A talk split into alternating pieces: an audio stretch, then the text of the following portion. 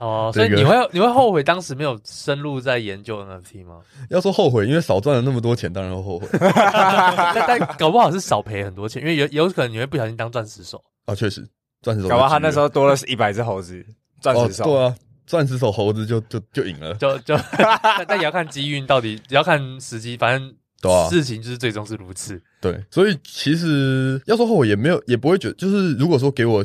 一个时光机回去，我觉得我可能还是不会买，因为我还有另一个想法是，我终究不可能呃在各个领域都那么的了解。欢迎来到 NFT 轻松聊，我是 Charlie，我是阿张，这是一个只聊 NFT 的频道，带给你来自 NFT 市场的经验分享。我们会谈到 NFT 项目解析、市场资讯、投资心得、大神访谈。现在就马上来收听本集精彩的节目吧。Hello，大家好，欢迎收听 NFT 轻松聊，我是 Charlie，我是阿张。今天我们这一集非常的开心，邀请到一位在币圈无人不知、无人不晓的 YouTuber 啊，而且也是我们我自己进币圈之后看着他影片长大的，所以欢迎我们今天的大来宾脑哥。耶、yeah，Hello Charlie，Hello 阿张，感谢邀请。大家好，我是脑哥。我脑哥怎么突然变这么腼腆？对，平常不是这样。对啊，你拍影片拍那么多了，还会紧张？我录 Podcast 很少，这个声音。这个录音室设备太高级了，哦，平常不会一直听到自己的声音，对不对？对啊，因为很豪豪华。没有啦，就是感谢老哥来光临 My My Studio，对啊，瞬间也配一下，对啊，我请老哥还是简单的自我介绍一下，好不好？好。那大家好，我是脑哥，我是一个做加密货币跟区块链科普的 YouTuber。就当初做这个，就是因为觉得说币圈嘛，资讯很复杂，然后新手感觉很难懂，就想要用一个最简单的方式，可以让新手入门的时候，诶，可以佐以影音啊，或者是一些特效的辅助，可以更容易的认识加密货币，不要把它当成诈骗什么的。这样，嗯哼。所以脑哥一开始是在什么时候接触到 Crypto？第一次接触 Crypto 是大三的时候，有一个心理学的课。然后那个课请了一个夜师，然后他原本应该是要来讲一个跟 FOMO 这个心理学、市场心理学的名字有关的。然后他举一个例子，他就用举比特币，然后反正他比特币都介绍蛮详细。然后我听一听就觉得比特币好酷哦。然后听说是低点，那个时候二零一八年十二月，然后我就下课就缠着夜师说：“那个那个老师，我觉得你刚刚讲比特币很酷，我想买。”然后后来就买了。这个夜师，这个夜师好像是，是不是我们来过我们节目的？他有来过吗？我，但是你们肯定认识他，我不确定他有没有上过节目。是不是李长博？对，他讲过，有啊，有。他私下有跟我们讲过。哎，我们是不是把他透露出来？觉 得李长博就是带带脑哥的那个引路人。对对对对，让我误入歧途的人。OK，所以那时候就回去就开始买了 BTC。但是当时其实就是你想大学生的一个零用钱嘛，我也不敢买太多。嗯，就是我第一次。买应该买五千台币吧，所以当时就是在 My MyCoin 那时候吗？我是用 Beetle Beetle Pro 啊 Beetle 那时候已经有 Beetle 了。对，OK，所以那时候币价大概在多少？哦，比特币三千美元。哇，好。虽然跟我们有些节目几百美元的，但三千还是很低啦。三千算是蛮算是蛮低一点的，对对对。然后到现在还在吗？还在，可是因为就只买五千五千块台币，所以 okay, 所以他就一直放在币托，对，他就一直放在那，现 在所以就让你开启了进入 crypto 世界的这个大门，这样。对，那后来就是呃，当你买了 BTC 之后，你做了什么？就是你回家还有在针对 BTC 去做研究才买吗？嗯、呃，事实上那个时候我其实就冲着一个。呃，反正要投资嘛。那如果说买买股票会赚钱，买比特币如果也会赚钱，那我更想要跟别人说说，哎、欸，我是一个持有比特币的男人，结果就觉得很酷，你觉得很酷？对，但实际上我当时并没有对区块链加密货币做什么深入的研究，反而是我到大四下学期的时候，当时找实习，找实习工作，那刚好在一个新创博览会上面看到了跟区块链相关的摊位，一个钱包商叫 Deadpocket，申请，然后上了。然后老板就直接让我做比较深入的一些研究，当时就叫我写 DeFi 周报，就是现在 DeFi 可能已经是加密货币圈最热门的一个赛道之一，但在当时 DeFi 是非常的说冷门吗？或者是呃很很 hardcore 的一个项目，因为当时流动性挖矿还没出现。这大概是几年的时候？二零二零年三月，二零二零年三月，当时应该也只有还还还在单纯的那种币的买卖局，就是大家都还在对炒币阶段，然后呃时不时还是有一些新币那种去炒炒一些新币那种。对对对，当时币圈比较大的几个名词可能就是 ICO，没有其他的。就 ICO，、嗯、就是 ICO 泡沫之后的下一波 ICO。对对对对对，就是你作为参考时间点，就是我们说 DeFi Summer，DeFi 开始热的时候是这种 Compound 它推出流动性挖矿这件事情。那作为参考，流动性挖矿是二零年的六月才出现，所以等于那个时候基本上是没有人在讨论 DeFi，什么都还没有，对，一切都还没开始。然后我们就在做 DeFi 周报，然后你可以想象一个刚进来，应该是当一个实习生，或者是整天跟着老板的屁股的人，然后老板叫我写 DeFi 周报，就是。所以当时都还没有那种 LP 这种东西，完全没有，哇，不存在的。所以就三个月啊，那时候应该名词才出现，那时候应该都是挖矿居多吧？对，矿矿工啊什么之类的，矿工居多，很酷诶、欸。所以一进来就是没有人带你，然后你就开始自己研究，然后去撰写 DeFi 周报。对，老板就叫我自己研究，但是当然我写一个周报出来，然后老板每次看到就这完全不行啊，给我重改。哦，你所以你就是买 BTC 之后，然后其实就放着，然后就稍微关注一下，直到哦有区块链公司就进去，然后再深入研究。对，有一点像是就是人家说的，你买币然后忘记，我就真的就忘记，然后反而是有时候大学同学说，哎、欸，你不是说你买比特币它涨了，或者它跌了，然后我就哦，是啊，那最最最高的时候，那如果那时候是买一颗的话，应该有。我也希望我当时有这个，大家都大家都有希望、那个，最高的话涨二十几倍了。对啊，但是对啊。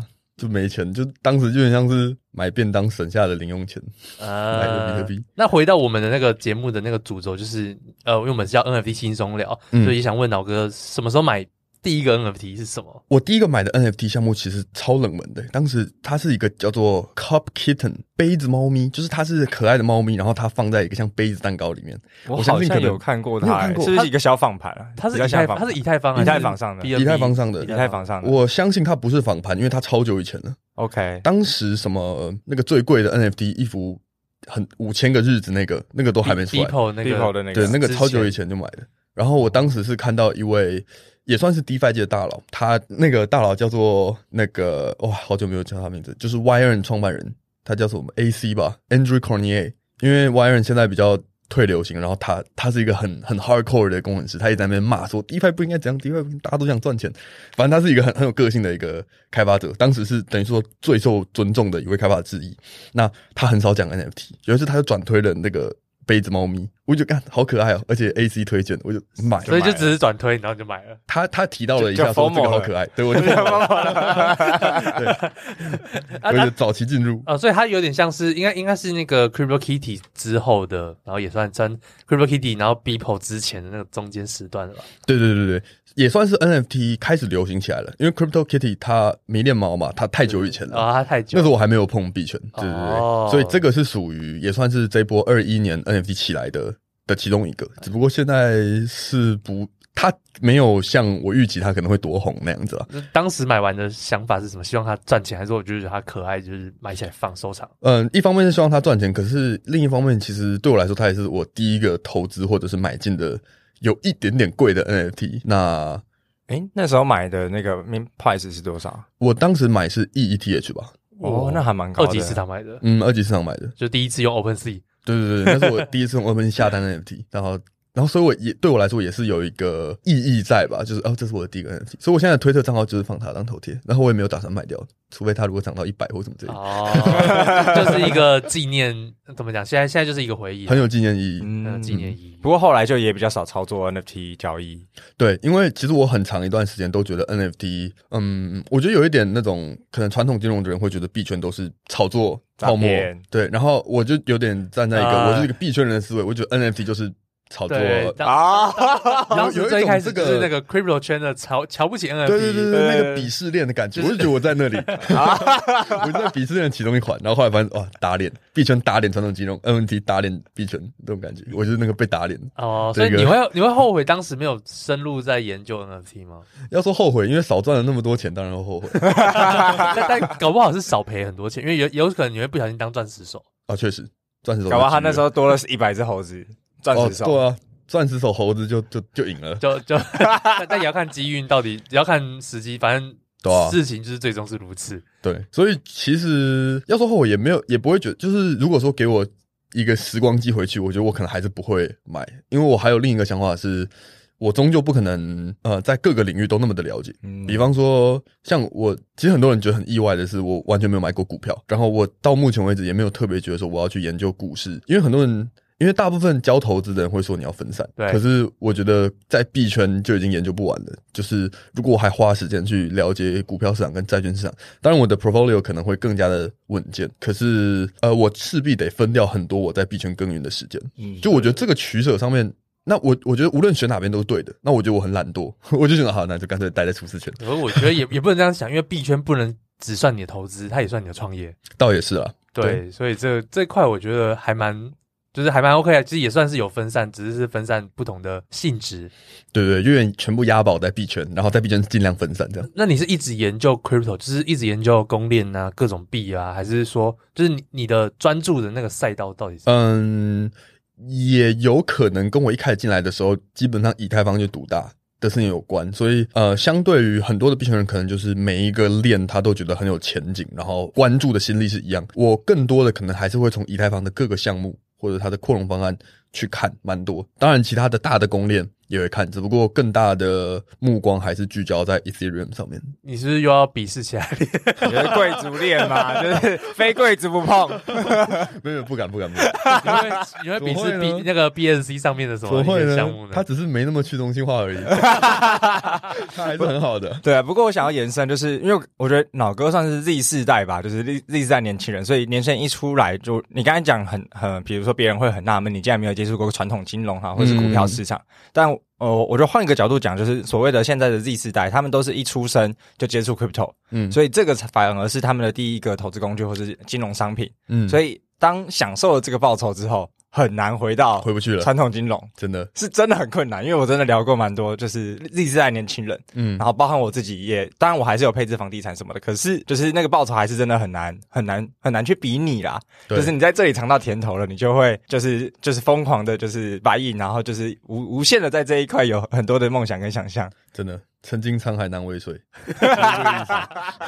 我在这边都是几倍几倍的，然后回去看几趴几趴。你现在这种有点像回去一年四趴，这是熊市感叹吗？熊市感叹。哎。说好不提的，OK OK OK，所以那那哎，刚刚好讲到熊市嘛，那就是比如说，因为我们像我们都知道，就是在 crypto 里面其实很暴涨暴跌，嗯，那就是在整比如说呃现在这个大熊的情况之下，然后相信大家的资产，你说没有缩水都是骗人的嘛，嗯，那比如说你脑哥自己在，比如说全部都 all in 在 crypto 里面，但这一波对你来说影响有有多大？有 all in 吗？我们先讲一下资产配比好不好？嗯嗯，这这可以分享，就是说你现在。在 crypto 上面的呃资产比例大概是 crypto 上的比例，我应该占自己的九十五趴以上吧。所以你就五趴现，你说五趴现金，其他都是 crypto，五趴台币之类的。对，因为我也没有投资美元、美股、房地产都没有。所以呃，所以也也可以真的是 all in，就 all in 啊。嗯，那那这样资产这个应该是缩水不少吧？哦，不少啊。有有就是有也有特别什么神骚操作，就是换成 U 之类的吗？哦，我我有换一些 U，嘿，就是我现在 U 的比例可能有七成左右。哦，那蛮哦，那那还 OK 哦，没有原因之一是那个，因为大部分的币都跌跌得很惨，因为比例自然就上升。是是认赔吗？哦，还是说呃，我有一些其实就是握着，对，握着 U，握着握着 B，，握着 U，就是我中间换 U 的。我并没有说在很高点的时候就知道说，哦，换成 U，就是我我没有抓到。那但是在那个时候可能就有做一定的配置，就当时的配置我可能 U 可能占四五成，然后自然而然它就变成七成了。呃、就是就是等于是，虽虽然你没有台币很多，但是呃有点像是你的稳就就是稳定币，就是还是占一半。当成你的现金部位可能都还是会占一半，然后真的是有波动性的 Crypto 可能就是呃最多就是一半，三五成，对。哦，所以是也是资产配比，不不能也不能完全说 all in crypto 啦，对对对，对啊，说是是稳定币。某种意义上来说，all in 美元比较多美元现在涨蛮多的嘛。呃，对对对对，那那哎，那你就是那个最大赢家哎，因为你就是全部都是 U，你就是吃到那个美元。某某种意义上来说，在 USDT 赚了不少。会想要把它换回台币吗？现在汇率这么好，暂时觉得它可能还会继续往上往上走。那再往上走，还就是会会想要降低 crypto 的，不太会特别去考虑这个点呢？因为其实你这样有点提醒我，我可能在高点应该换。只不过原本没有特别去想，哦，所以回去可能会认真思考这个问题。录节目的收获，毕竟你家汇率可以换了。对，毕竟我们也是很短时间，已经从二二八到三一了，到三一，哎，三三二了。点对，都快三快三二了。你应该应该预期，很多人预期都会到三三三，三三可能就蛮高。三三已经是一个，哦，那个比例已经很高了。对，美元涨幅都已经比那个 crypto 还要多了。对啊，很扯欸。OK，那那在比如说 crypto 的这一块的资产，就是大幅度缩水嘛，然后让 U 的配重可能五成变七成之类的，嗯、对。那关关于脑哥你自己怎么面对就是资产缩水这件事情的心情调试呢？嗯，关于这个。其实我一直都觉得说，嗯、呃，资产。我本来就没什么资产的，就是该该怎么说呢？这句话好好好，让听众朋友们怎么，我们都不要录。这句话很打脸大家。我 我是觉得说，应该这样说好了，就是以我现在大学毕业大概一两年的时间，无论我有赚到多少钱，那比起我可能十年八年后，就可能我三十几岁的时候的资产，一定现在都是小巫见大巫。就是这这个不是跟任何人比，而是跟自己的自己跟时间比。那我觉得比起，就是我考虑到说，如果说我正常的这样做下去，正常投资下去，再加上我相信，呃，加密货币的循环它一定是在五五五八年一定是往上走的情况下，那我现在如果损失，可能现在的十趴二十趴，可能在十年后看，其实就是一趴两趴的一个这样的情况。然后再加上，嗯。如果说我现在才大学毕业两年，现在的资产对我来说就是一个很重要的事情。我觉得那个那个观念有点不太对，就是对我来说，我现在最大的资产应该是我这个人，或者说我现在经营起来的品牌。时间，对，它才是能够在。就假如说我如果想要在三十岁退休好了，三十五这样好像也太嚣张了。就假如说我如果想要在 四十岁退休好了，不会，我我原本目标是三十岁。对，那那我最重要的东西不应该是我现在累积来的钱。就我现在的钱，如果说你说可能一年可以翻个五趴的简单报酬，那还不如说我现在经营的东西，它能够在之后赚的钱更多。所以就是把主动收入就就是你的你的那个目标重心呃怎么讲？呃，核心其实是放在创业上面，而不是放在投资上面，因为那个资产类资产其实不够大，那个比例上面可能真的不会到影响太多，是这样吗？对，而且我觉得大部分年轻人可能都要要有类似这样的观念，就是大家都很很在意钱，可是我觉得钱是最没有用的资产。嗯，就有一点像是那个议题，就是说什么一个月三千元到底要投资在哪里？那还不如。就是投资自己，发在自己身上，这是这个意思。真的，我觉得这个这个切点，我觉得还蛮好的，就是从比较宏观的角度来看待你现在的这个人生角色跟人生的时间段。嗯，因为我觉得很年轻，大家累积资产的程度其实有一定的限限制啦。就像为什么在投资圈，大家会讲到说本多终胜，就是当你真的资产够大，你去在乎那三到五趴，够你就是财富自由了，那你那时候才来看这个投报。那前面更更关注的就是，其实在时间上才是最重要的，所以。花时间在投资自己，让自己创造出更多的产值以及更多的价值，我觉得也会是就是包含我们自己或者是听众朋友们，还有比如说老根刚才分享，就是蛮重要的一个点，就是、嗯、就你你不用去为了就是一个月增加可能五千块的投资收入，然后花了一大堆时间在研究，然后反而没有太多的。就是效果出来这样，对，除非你把投资当本业，如果他是副业的话，全职的 trader 的话，但但，但可以 trader 从小小资金翻到大资金，这个这是超难的吧？这才是天选之人，还是很低啊！绝大多数都还是创业，或是不小心买到某个东西强迫暴富这样子。对啊，就但是大家都想要学他们。对，你自己听到那种，就真的是，比如说从一万块，然后 trade trader，然后就这样翻翻翻翻上去的，你有你有听过很多这样案例吗？五个以内吧。我不晓得是不是我孤陋寡闻，但是我听过的几个很传奇的，就台湾币圈年轻人五个以内吧。对我我我自己也听，应该能讲出来也是五个以内。嗯，就是真的是用交易翻上去，不是靠呃赛道的，或者是 或者是靠或者是靠呃。就是可能还都还有其他创业，或是因为某一个契机啊。嗯，甚至这这里面我还有听过，其中里面也有人是，其实他就自己觉得说，其实他是运气好，这样子的人都有。就是如果说，就我有一个想法，就是如果今天一切都用几率算，那你用很短时间能够暴富的几率，一定就是你能够赚到超多，那你几率一定是超小。可是如果应该怎么说？假设我们的目标都赚一亿好了，嗯，那你如果想要赚一亿，你想在一年之内赚一亿，跟你愿意花十年去赚一亿，那你后者的成功率一定高很多。那我就我愿意去 trade 的这个几率。不要去追那个短期暴富的机会，就还是虽然是 all in crypto，但还是一个长期的思维。嗯，对啊，而且我觉得另外一个缺点就是时间真的才是最重要的，因为你看到那些人成功，是因为他们踩在那个风口上，就跟你二零二一年买 NFT，跟你二零二二年买 NFT，哇，那个报酬是 我是完全不同量级的。或是今年初今年初发 NFT 跟现在发 NFT，哇，对，现在是二零二二年的十月嘛，嗯，对，所以就是那个时间点，就是我们看到那些人成功，但是是。因为他在过去的那个时间段，他是享受到那些新议题的红利，嗯、就跟你一八年、一一七年、一八年 ICO，嗯，怎么买怎么赚，只要你有出来，嗯、对对，就跟二零二一年一样，你只要有买 NFT，基本上白单命完就是赚。可是二零二二年全部白烂命完都是破发，都是亏，都是对，都是才会变那么多的 free min 嘛。所以就是我们看到了这些成功的人士，呃，虽然我们想要追求他们成功的途径，但更重要的是我们要去知道他的嗯、呃、背后的那个时间点，以及他所面临的机会选择，还有真正致富的主意。对，那个才是隐性我们没有看见，呃、或者是可能大家在追逐，想要去学他们的交易策略啊，学什么学什么，但。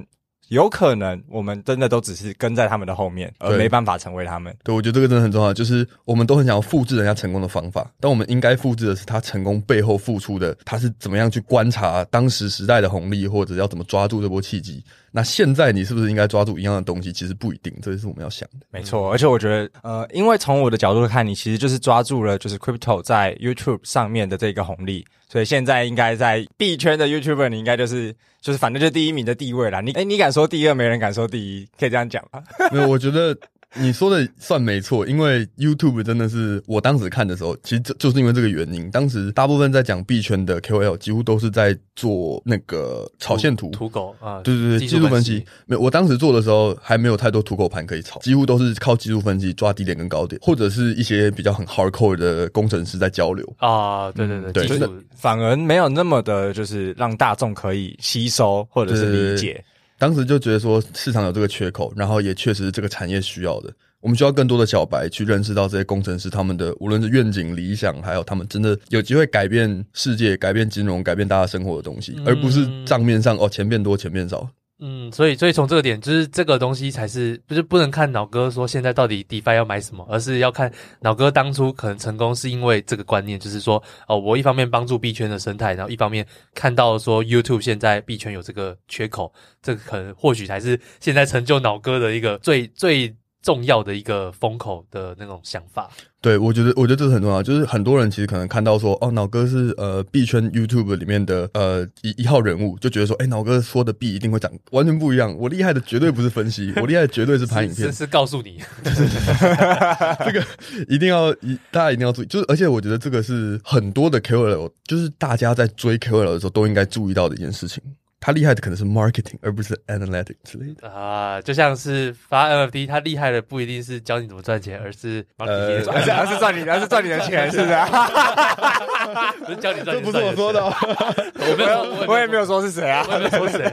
对，但我觉得刚才那个切点其实就是呃，就是从起心动念开始啊，就是很很从老哥人身上看到了这个市场的缺口，所以才决才决定投入来做 YouTube 啊。所以那时候的契机表是这样，而不是说像可能有些人他。是 KOL，他是看到了可能诶，现在炒这个东西很好赚，然后他就 对，然后现在就是拍这个影片去 FOMO 某些东西嘛，嗯，对啊，所以我觉得真的要了解这个人的背后，他到底思考的逻辑是什么，跟他做这件事情的起心动念，而不是只是看到他提供给我们的资讯。我觉得每个人，尤其是我们的听众，也真的要呃培养所谓的独立思思考的能力，因为其实我们现在所看到这些资讯。它都在干扰我们自己呃思考的一些逻辑，或者是我们思考的方向。可能你因为看到这些资讯，你的思想就会被带往那个地方去，你可能就会觉得某些东西很好赚。但其实那个可能就是最后刚刚呃，所以那个可能就是他背后想要 marketing 我们的东西，嗯，真的是要让我们去 formal 这个东西。对，所以我觉得好，这有点有点就是呃有点虚幻。但我我我我我用一个更简短的一个 总结好了，就是说刚刚刚 Charlie 的要表达表达的意思就是说。呃，一个 YouTube 一个 YouTuber，就是他或许呃，比如说他拍一个某一个很红的土狗币，然后或许是让想要让你觉得这个土狗币很赚，那殊不知其实是他拍土狗币这个行为是很赚的一件事情。嗯，对，比如说叶配，比如说他可能有一些推荐奖金，比如说他。这个土耳币有一个什么组织？那这个才是他真正想要，所以他为了达成这个目的，他要把他要把这个土耳币看起来好像很好赚这件事情拍出来，或者是说，呃，拍这个东西流量就是好，那他可能有流量好就会有一些营收嘛。那这个东西可能才是他背后的目的。对。我觉得待会我们来延伸聊聊，就是币圈 YouTuber 的一些赚钱方式好了。对对，但我想要回到就是脑哥身上，就是比如说呃，刚刚有讲到了呃，当初做 YouTube 的一些起心动念嘛。嗯、那从你开始经营到现在，比如说有没有遇到什么样比较大的挑战？就是在经营 YouTube 上面，经营 YouTube 上面有没有受到很大的挑战？一直都是很大的挑战，一直都很多很多的挑战。首先，首先我觉得。我 YouTube 能不能起来？我自己觉得很大的一部分要归功于市场好不好？因为事实上，我前半年经营 YouTube 总订阅数也才三百两百左右。然后后来有一个礼拜，突然我从两百上升到三百，我还跟很高兴跟我朋友说：“你看我一个礼拜成长六十趴。欸” 然后那个时候我拍了一个影片，叫做呃流动性挖矿。当时就是流行性挖矿起来嘛，然后我我讲，然后再加上另一件事情是有一个在 YouTube 经纪人公司工作的一个朋友，他跟我说：“你 YouTube 影片至少要周更。”因为演算法很很很看好周更这件事情，他觉得说哦，你这个认真在跟片的频道帮你推播，所以做 YouTube 基本上你同时你要讨好第一个观众，第二个演算法，第三个如果你接业配的话，你要讨好业主等等的，就是你每一面都要都要顾好，尤其是演算法真的是一个很累人的东西。就有些时候我想讲的东西，可能大家不想看，我可能其实就是很想要分享说，呃，去中心化之美。可是如果拍一个这个影片，更流量我，我不能做这件事，我不能花太多时间在做这些事情上。就当当我还没有起来之后，那我就反而只能去呃用一些很耸动的说啊、呃，用这个方法一天赚两百倍，类似这种东西。很多人其实就选这个方式。那嗯、呃，因为我想要做的是长期，所以我也不能选那个。就等于说我在这两者之间，我每一次都要去在那个光谱上找到一个最佳的一个点，做到要两全其美。那呃，很多时候其实就导致我每一次在拍片之前，就是假设说我预约说明天的下午两点拍，那我可能稿子到一点半，可能到两点五分都还在改，因为总是会有一个新的想法出来，或或者是会不会用那种市场拍好了就突然一个崩盘？哦，有啊，真真实事件，我之前就拍一个影片，说我那时候想要介绍说币圈的一些比较稳定的投资的方式，那我就举两个例子，一个中心化的平台叫 Nexo，它当时有八趴啊，另一个平台去中心化的。叫做 Anchor Protocol，当时 API 有十九二十趴。OK，我拍完了，进剪辑，剪的不错，这支片会红。然后 UST 暴跌，就上架之前，但我觉得是好事，幸好，因为你不是上架之后的可能一天，然后突然好险。如果是上架之后暴跌，我我应该得下架影片，嗯，对，然后投个道歉，然后还要道歉，对对，真的是不幸中的大幸。我觉得也算大幸，真的真的算大，就是算有。止损成功了，对，真的是很危险的一个一个事情。谁能知道第二大公链会这样子突然出事？呃，而且而且，我觉得 YouTube 最难最最大的挑战，应该就是说，呃，有时候你看起来用你的分析角度来讲，都觉得这东西很好，很很 OK，嗯，然后但就有时候就被市场打脸，然后这时候因为你又要分享给观众知道，所以。当你被市场打脸的时候，就很尴尬。倒是还好诶、欸，我因为我讲的东西都比较偏科普，没有偏那么多投资。啊、呃，就是比如说介绍某个项目，就它项目爆掉。嗯、比如说 NFT 介绍 NFT，就 NFT 后来就是 rug 掉爆掉。哦，对，所以这个真的是要很小心。就是讲个别项目的时候，我我这边有站站一个，就是有些时候因为会有 NFT 项目来找我业配或什么之类的，我就站稳一个点说，那个不好意思，因为我大部分都是给新手看的。那我觉得 NFT 项目 风险比较高，那其实可能真的就是基本上基本上因为呃对 NFT 普遍来说对新手来说风风险都比较高，所以个别的小项目我几乎都很少去介绍。对，或者当我介绍的时候，就是我知道说这个项目其实呃很多人买它，其实就不是要去做 flip，就是你就直接享受它的赋能就很棒。喜喜好它呃爱好它的赋能，对，对对，然后或者是确保它不会跑路，对，对对，相信他的团队这种为主。因为也其实就是，就算台湾有很多的恶名昭彰的事件，也是有不少认真在经营 NFT 项目的项目方，比方说阿张。哎，那我回到就是，哎，刚刚老哥讲说，呃，大概也是做了半年之后才开始慢慢有起色。嗯，那后面呢，就是是拍了哪支影片突然起来了，还是说？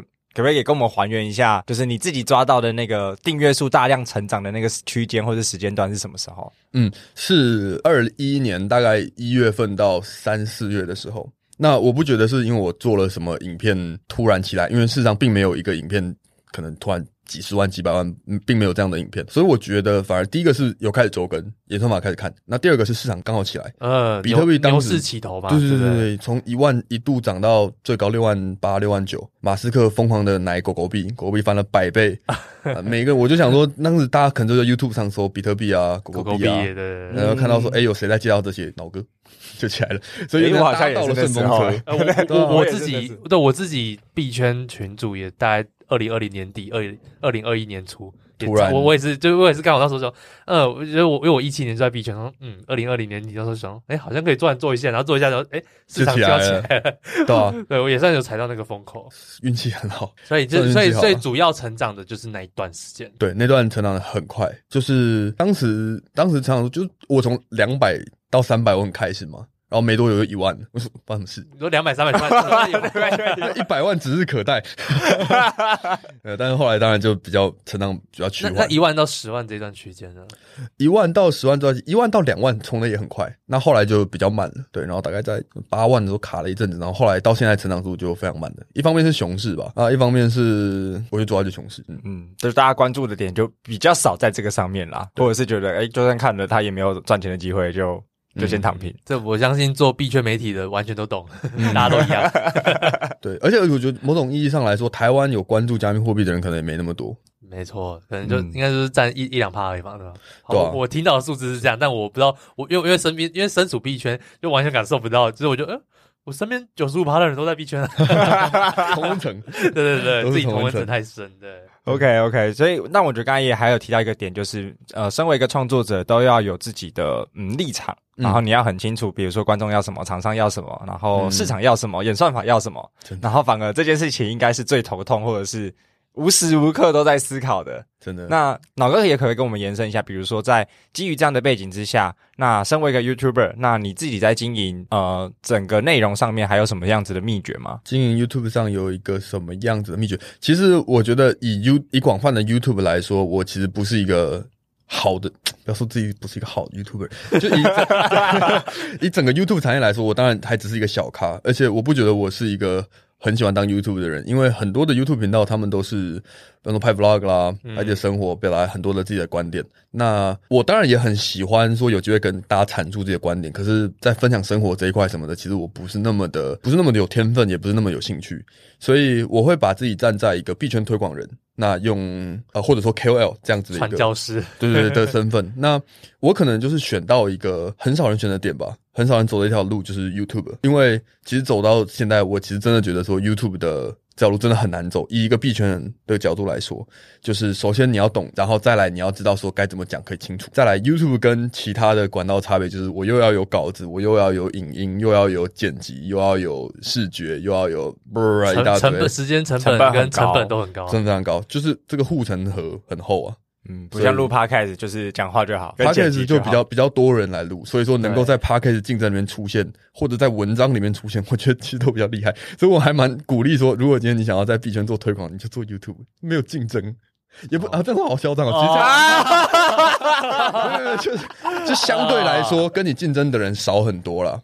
那这个其实是我们之前经济系也算商科嘛，商科有一个思维就是你要开创蓝海，做那些比较少人做的事情。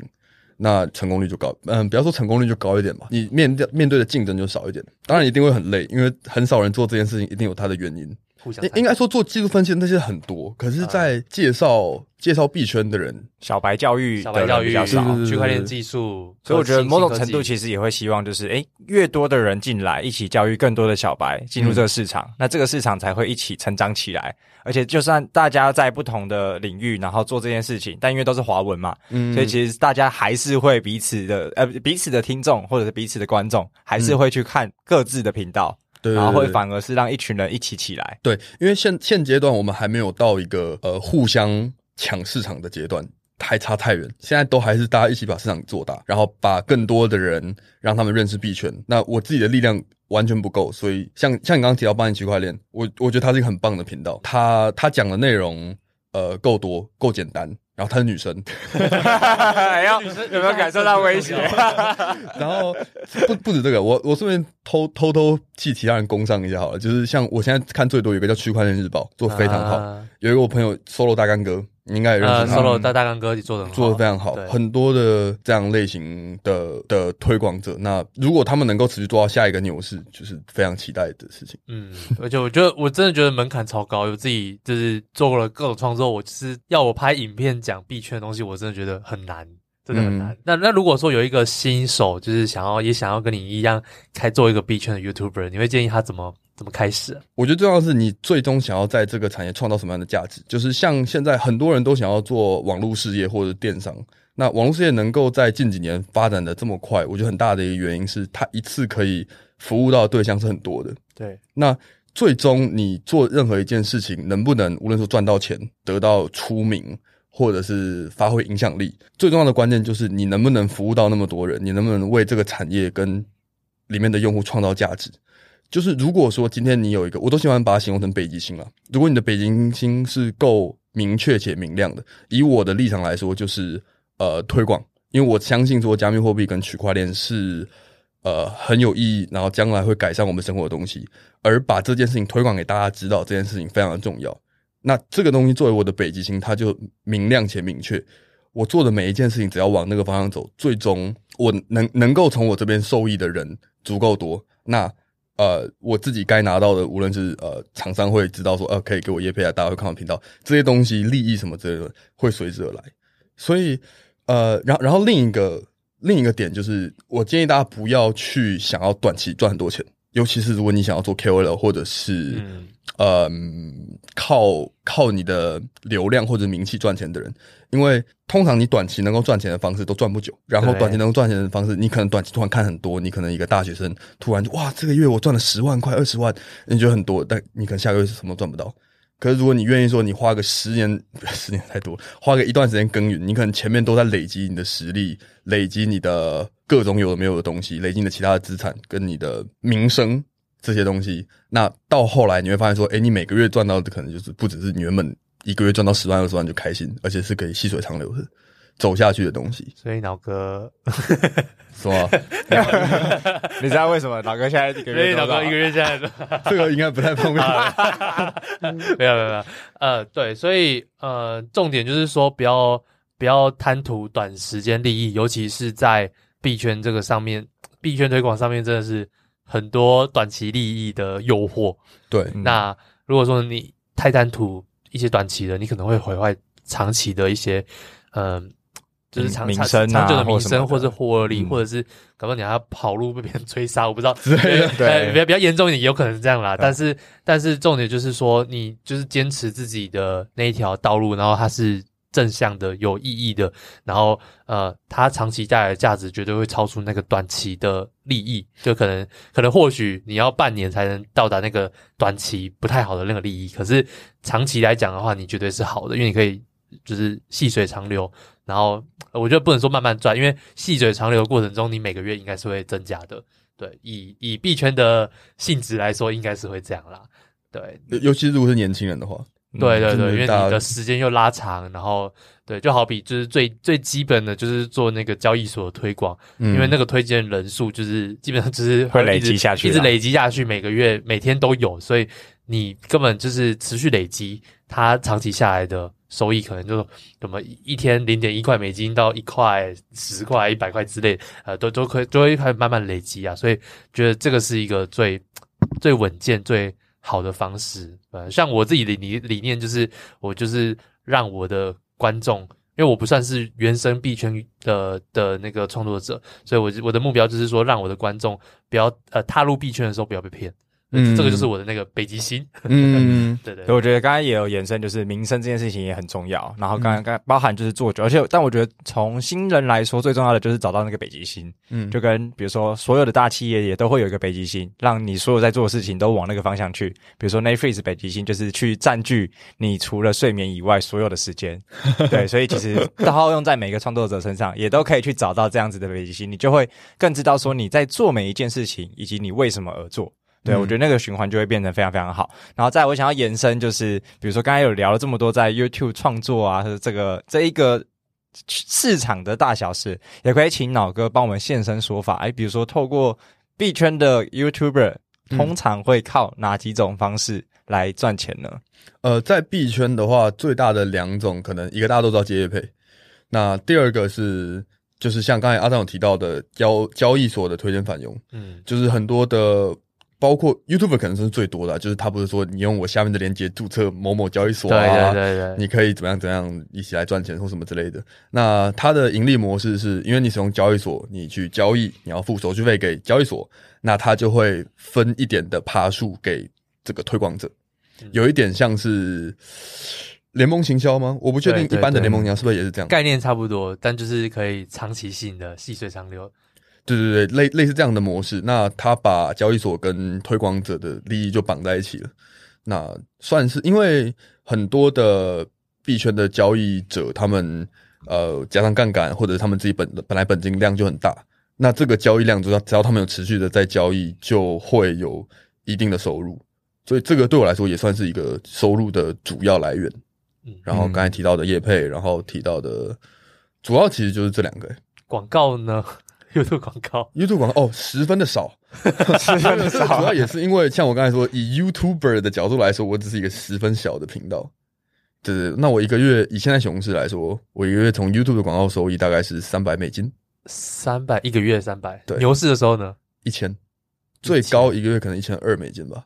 嗯，对，就是如果在如果在哎，或许对有些人来讲还还是蛮多的啦，一个月的薪水了。对，但是但是以 YouTube 来讲的话，这就算是一个呃正常的数字吧。因为你要考虑到拍这个影片的成本，对成本成本超级高，就去了，然后摄影师看看看老哥拍个三八十的影片就飞到，哇，你看我那机票，虽然机票不是他出钱的，算了，不能这样算。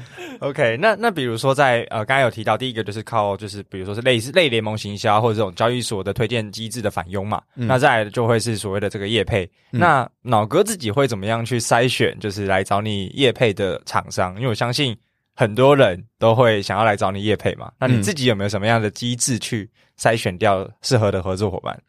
嗯，最简单的就是它大小吧。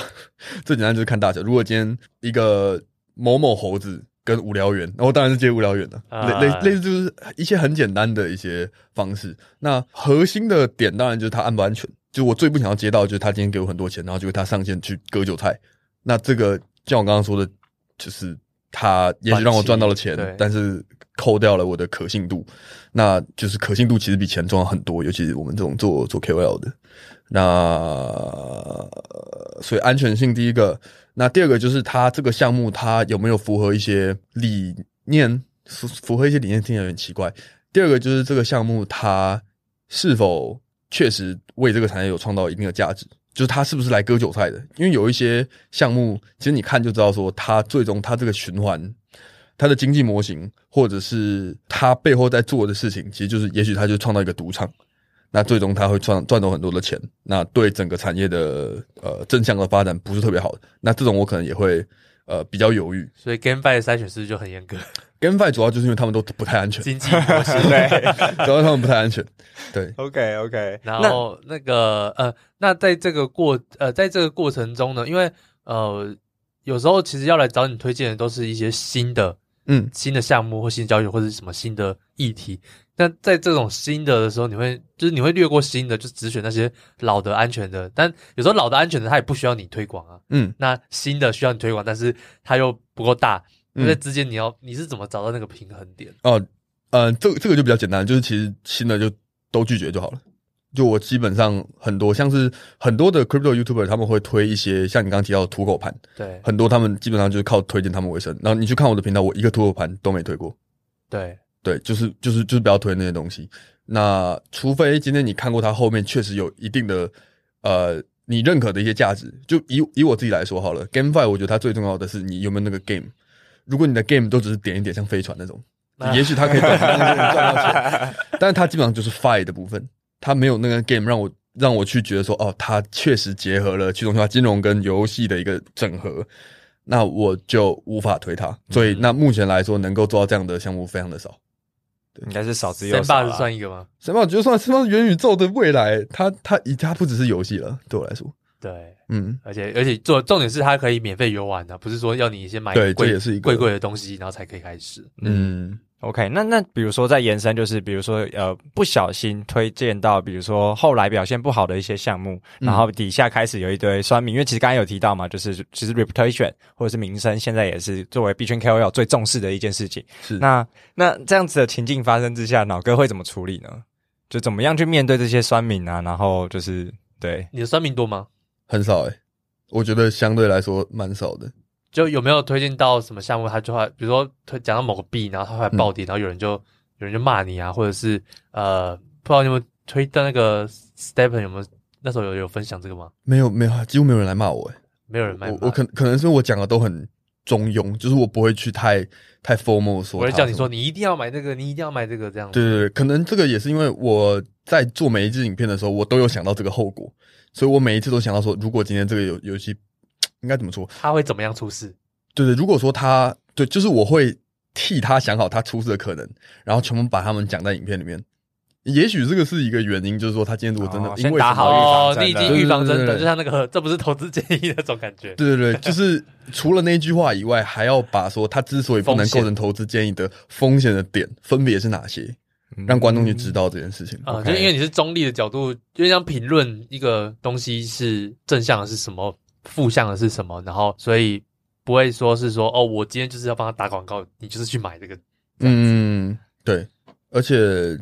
可能可能因为我想要，嗯，没有那种就是长期的那种黑粉吗？就是一 没有诶、欸、就是我我一生一世只盯着你的那种黑粉。目前还没有，可能是还不够大。哦，有人跟我说，如果你还没有黑粉，代表你还不够大。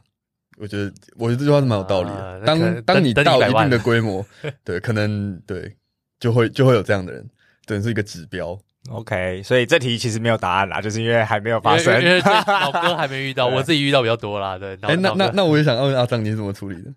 我我像我就有那种一生一世追着我的黑粉，嗯，就是我只要发任何东西，他就会底下有任何评论，就是会开始酸酸酸酸，什么都酸的人都，哇，好猛哦！我就我我有这种，就是就是我觉得他好像他好像是我的监视器一样，嗯，就是我只要有任何东西，他都知道，然后就会就是各种黑。那这种你是怎么调试或面对的？就。一开始就很不爽，然后想说律律要不要找律师告他什么的，然后可是后来就觉得说我我告他其实对我没有好处，因为他不是一个大公司，我告他没钱拿，嗯哼，所以 所以最后就说啊，你就继续黑，我继续做嘛，哦，也也也也只能这样，就是只能说是锻炼自己的 EQ。哦、oh,，OK，今天是老哥来学习，我来学习，我在学习吗？在 OK 前辈面前，对，那那我觉得刚才延伸到就是呃，比如说在推荐项目啊，或者是分享资讯这一块，那老哥自己平常又是怎么样去 search 这些资讯管道的呢？嗯，这个也是我之所以会想要做这件事的原因之一，就是大部分的华语资讯都还落后于英文资讯。嗯，没错，所以很多时候我会看一些国外的英文的 Twitter。一些国外的英文的币圈的很多的研究分析网站或者是数据分析平台，还蛮完善的。那在那边可以看到有的没有的东西。现在有没有可以直接讲出几个最常看的网站？最常看的、最推荐，对，最推荐、最常看的。我自己在做 DeFi 研究的时候，DeFi Post 是我看最多的。嗯，然后其实大部分的时候，我不会说从一个研究网站。去翻东西，而是从一个新闻，就从新闻里面看到哪个新闻之后，它里面几个素材，然后比方说好了，嗯，最近很红的，通常都是从一个事件，然后去延伸它几个点，像是前阵子 Luna 暴跌之后，诶，你可能就会对诶算法稳定币这件事情会想要做其他的研究。然后你就根据算法，你现在市场上有还有哪些算法稳定币啊？以前有哪一些算稳币？目前经营的怎么样？为什么它失败？那这个东西会不会成功？这个这个东西到底是不是一个合理能够持续的下去的东西？去分去分支去去找。所以你也都是从新闻出现之后才会去研究这些深入的东西吗？对，其实大部分看到的还是一些新闻或者是人家的推文，不会去不会去翻到一些比较阿发资讯的那种。哦，我阿法跟很慢，我一直跟不到阿法。哦，我觉得这是定位的关系耶，因为脑哥在教育的算是新手或者是小白居多嘛，嗯，所以他他在他在做的事情反而是让哎事件发生了，让更多的人去理解这个事件背后的所有前因后果，以及为什么会导致这个结果出现。嗯，对，他反而跟我们之前访问的大神，他们都知道哪些东西，哦，然后真正潜在的第一手消息来自于哪里。哦，哇。然后他们就是在事后分析说明给那些小白听，比如说 Luna 为什么暴跌，比如说狗狗币为什么暴涨，你是事后分析论，不是啊？那些大神可能是哦，我看到某个消息说我知道狗狗币要涨了，我就买了，这样就是会有会有这样差别。我很羡慕他们，我也想成为那样的人。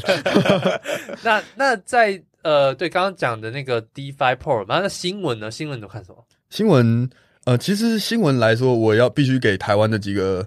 呃，币圈的平台其实都还不错，就我首推是链新闻啊，链新闻对，然后动区动区跟区块科也相当不错。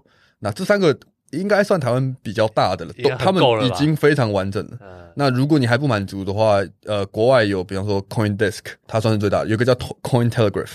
啊，这样差不多够了。然后，如果你想要快讯的话，有什么金色财经啊、PA News，这是快讯很快。所以这个 SOP 就是你新闻看到某一个好像很大，或者是你特别感兴趣的，再针对那个关键字去 search，深入研究，然后去深入研究，嗯、然后再看有没有什么简单一点的方式去把它表达出来给你的观众听。啊，你说做影片的方式有一些是这样。嗯啊，哦，那还有呢？呃，因因为蛮多，我不是跟着时事在做影片的。嗯，对，对，对，所以自己有规划的内容带哦，比如说那个投资策略这种，就不是会跟着时事了，没错。嗯，那那老哥接下来不管是在 YouTube 上面，或者是在自己人生的阶段上面，有没有什么一些下一步的规划呢？在币圈里面的话，我近期快有一个快要上线的网站，这个币哎，这一集什么时候会播播出啊？这一集可能会在三四周后吧。嗯，好，那那在播出的时候，它应该已经上线了，是一个跟也是跟币圈科普息息相关的一个网站，它叫做练习生，区块链的链。哦，就是在做什么？要先透露。它是一个币圈，因为现在华语的币圈频道大部分都是新闻媒体，虽然说他们也会有一些新手教育跟科普的内容，可是毕竟不是一个 the go to web website 那种感觉。就是如果今天说，呃，有人问我说，哎、欸，今天币圈新手刚入门应该看哪一个网站？我希望有一个网站能够存在在那边，那它就是一个基本上为这个的服务。哦。哦，就有点像是，其实你把你所有之前 YouTube 的所有内容重新做了一个统整，然后用文章的方式梳理在这个网站上面，有点像是新手进入币圈的一个懒人包。对，类似这样子，就是一个也也也是一个课程的概念啊。嗯？文字课程，文字的文章教学，对，它跟课程就零到一的那种感觉。对对对对，它可能没有像课程一样那么的有。step by step 的东西，就是它，比方说，我这边有一个区块叫什么学投资，对，学币圈，哎，你可能就可以在里面看到一些文章，你有兴趣的。它会有什么第一什么一到十二级这种，它会有顺序吗？没有，没有，没有，它就比较像是你如果看到什么动区动区上面，就是哎，这个主题有什么内容，这个主题有什么内容这样。哦，但是它就是里面都是以呃以这种长期教学的那种内容，科普介绍、科普入门为主，不不是时事或是某个。呃，新闻事件这种，对，它在也会有一个部分是跟时事比较有关，但是它就只其中一个部分，但是大部分的还是以呃一个跟时效性比较没关的，就比较没有时效性的文章，比方说呃如何如何搜寻必选资讯，我可能就接到你几个平台这样，哦，都是文字型的，对对对对对，所以是十月底。应该近期，近期就会上线十月份会上线。哦啊，可以可以期待一下。而且我觉得真的会是对于就是非币圈的用户来说，可能就会是一个最适合的第一个入口。嗯，因为他可能也没有那么多的时间去看那么多的。需要的，对，反而就是一个内容的策略的展开，然后让大家知道说，哎、嗯，你就进来看个几篇文章之后，那你就会有一些基本概念了。嗯，我觉得这个蛮酷的。这个是自己的题目吗？还是有跟朋友一起自己做的？哦，那内容的部分呢？团队吗？我有请团队，然后就是对写文章这样。对对对对，这感觉也是一个很大的功夫。嗯，我在当兵的时候还在一直雕他们文章，我觉得很累，就要训练几个可以长期去写这些内容的人。对，就发现说这件事情其实没那么简单，就是你是一个币圈人，但是不代表说你能够用小白也懂的文字写出一些东西。嗯，现在这样子团队的规模大概都多大了？呃，写手现在有三位，不含我。然后还有拍片的那些，写手三位嘛，然后我有一位视觉，然后有一位摄影，然后一位经纪人，差不多这样六七位总共。啊，已经到一个，已已经到一个小小公司了，就是一个 YouTuber 的，对，小小工作室的感觉，对，已经起来了 YouTuber 的一个概念了。好啊，那最后就是呃，脑哥也在币圈就是一段时间了嘛，然后也不断的做着这 for 就是币圈小白的一些基础教育，然后也带给他们很多比较中立的一些资客观的资讯分享。对，那呃，最后可不可以请老哥再给我们一些，比如说币圈的新手一些建议，以及想当币圈 KOL 的建议，我们把它分成两块这样。啊，新手的部分的话，呃，我觉得首先就是多看多听，然后你要分清楚你是来投资还是投机的。你要知道说，哦、呃，我现在买的这个币是因为我看到它长期会有价值成长，那你可能可以把它视为投资。那如果你是觉得说，哦，因为现在有一个什么什么消息，呃，或者现在技术限度突破了，那你现在买会涨，那你记得把它卖掉。不是说投机不行，只是你要知道说，诶，你现在这个钱你需要花多少时间在盯盘，你需要关注的是哪一些资讯。这这两个的区别是很很容易被我们搞混的。那只要基，然后然后基本上我相信，你只要能够保持一个投资跟长期的心态，你就是买比特币、买以太币放着，呃，一阵子之后你都会打败很多的其他人。那 KOL 的方面的话，嗯，因为我自己我自己一路走来，我觉得帮助我最多的第一个是市场起来。所以如果你现在想要进来当 KOL，你首先一定要有大概一两年你不会被看见的一个心理准备，你要。对这边真的有很大的热忱，因为很多人其实进来一个月两个月，他对去中心化、对区块链的理念非常的、非常的怀抱着一个崇高的理想，可是进来发现说，哇，他真的花很多时间、花很多力气，但是却短期内很难看到一些报酬。你要相信这件事情是值得的，你要相信你在熊市的累积是不会不会背叛你的这种东西，因为当市场起来的时候，你的船盖得够稳，那那个多大的浪你都能够让它把你推上去。那你觉得要真的很懂币圈或者很懂投资才能来做这件事吗？嗯、呃，对啊，就是你觉得是还是要建立在他有这样的专业，他不能说哦，我就是想要来学币圈，然后同时想要来分享自己学习过程之中。呃，中国想要分享一个东西，就是我一开始做 YouTube 还有 IG 什么时候，我都没有下任何的推广的广告，因为我不想要在我累积的东西或者我自己的实力起来之前就被太多人看到，我觉得那样反而我压力很大。反正现在大家都没有人知道我很好，因为反正我就一边做一边学，然后没有人知道没关系。但我如果犯了什么错，也不用被放大检视。对。可是，一边这样的过程中，如果我的东西真的是好的，它自然而然就会被看见。所以在 marketing 跟 researching 两个的比重，我基本上是 all in researching，然后 marketing 就是呃好好的把一些该做的呃演算法的东西顾好就好。那其他的东西就是充实自己的内容跟充实自己。我反而觉得我现在做到现在很大的一个遗憾，就是我减少了很多能够充实自己的时间。这个真的是我我现在自己都会觉得很痛苦的一件事情，没有输入的时间了。对，因为我必须周更，我必须跟好多人见面，跟好多人接洽。可这样这样的，我晚上自己看东西的时间就会减少很多。那这个反而其实就是现在新进来的 KOL 的优势。你可以花很多的时间在充实自己的实力上面，你可以看到我们前面的人走过的一些路，哪些是会成功的，哪些是会有风险的。这些你可以化为你的经验，然后这是你，这绝对是你可以超越我。就我绝对不认为说我会在几年之后都还是华语最大的 KOL，不应该，不应该没有人看到我们的东西能够做出能够超越我的东西。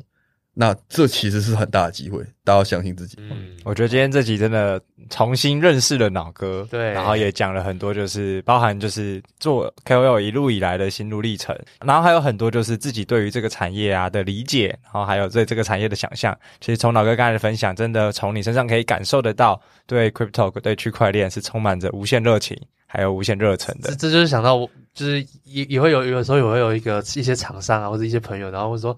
哎、欸，我就我现在找合作，那我就找找脑哥啊。说他就说，啊，你觉得找脑哥怎么样？然后我说，哦，他是币圈清流推广者。我我，我都这样讲，就说他虽然很大，但是他不会很大牌，而且很谦虚。我自己都觉得，就是这是超棒的。对啊，感谢阿璋，而且很很亲切，很亲切，对对对，真的很。呃，所以今天也真的非常开心，可以邀请脑哥来我们 NFT 轻松聊的节目，聊聊这一系列的内容。那最后，脑哥有没有什么想要嗯跟观众说的话，也在最后跟我们分享一下，或者要分享的资讯啊等等的。嗯，我我推一下练习生好了，现在应该已经上线了，就是这个 Podcast 出来的时候。对，那欢迎大家可以去看一下里面的文章。然后，因为也算是我第一次做文章类型的的这个币圈的算是媒体自媒体，也算是我第一次做币圈的文章类型的自媒体。那很多东西还是需要学习，然后各位观众大佬的这个反馈跟指教，对我们来说也都是成长养分。所以，呃，欢迎大家可以去看一下，然后给我们一些反馈，这样子。希望可以对大家有帮助，然后还有别忘了订阅脑哥的 YouTube YouTube 频道，谢谢大家。还有 IG 吗？对对对，没错没错，我们有 YouTube，我有 IG，我有 FB，那还有三个。大概就是三个了。OK，还有练习生网站，还有练习生网站，然后相关的这些资讯连接，我们也都会放在节目的资讯栏。所以我今天也非常的开心，可以邀请到脑哥来跟我们分享所谓呃在币圈里面所有的心路历程。那感谢你收听我们今天的 NFT 轻松聊。如果你喜欢的节，如果你喜欢我们的节目，欢迎点选订阅及追踪，下一集就会自动送上给你哦。不论你在 Apple Podcast、Spotify 或者其他平台听到我们的节目，拜托给我们五星好评。那我们也会尽可能的来邀约大来宾。我们下集节目见。大家拜拜，拜拜，拜拜。如果这集节目对你有帮助，欢迎在 Apple Podcast 留下五星好评。我们会不定时分享听众留言及解答问题。非常感谢你的收听，我们下次见，拜拜。拜拜。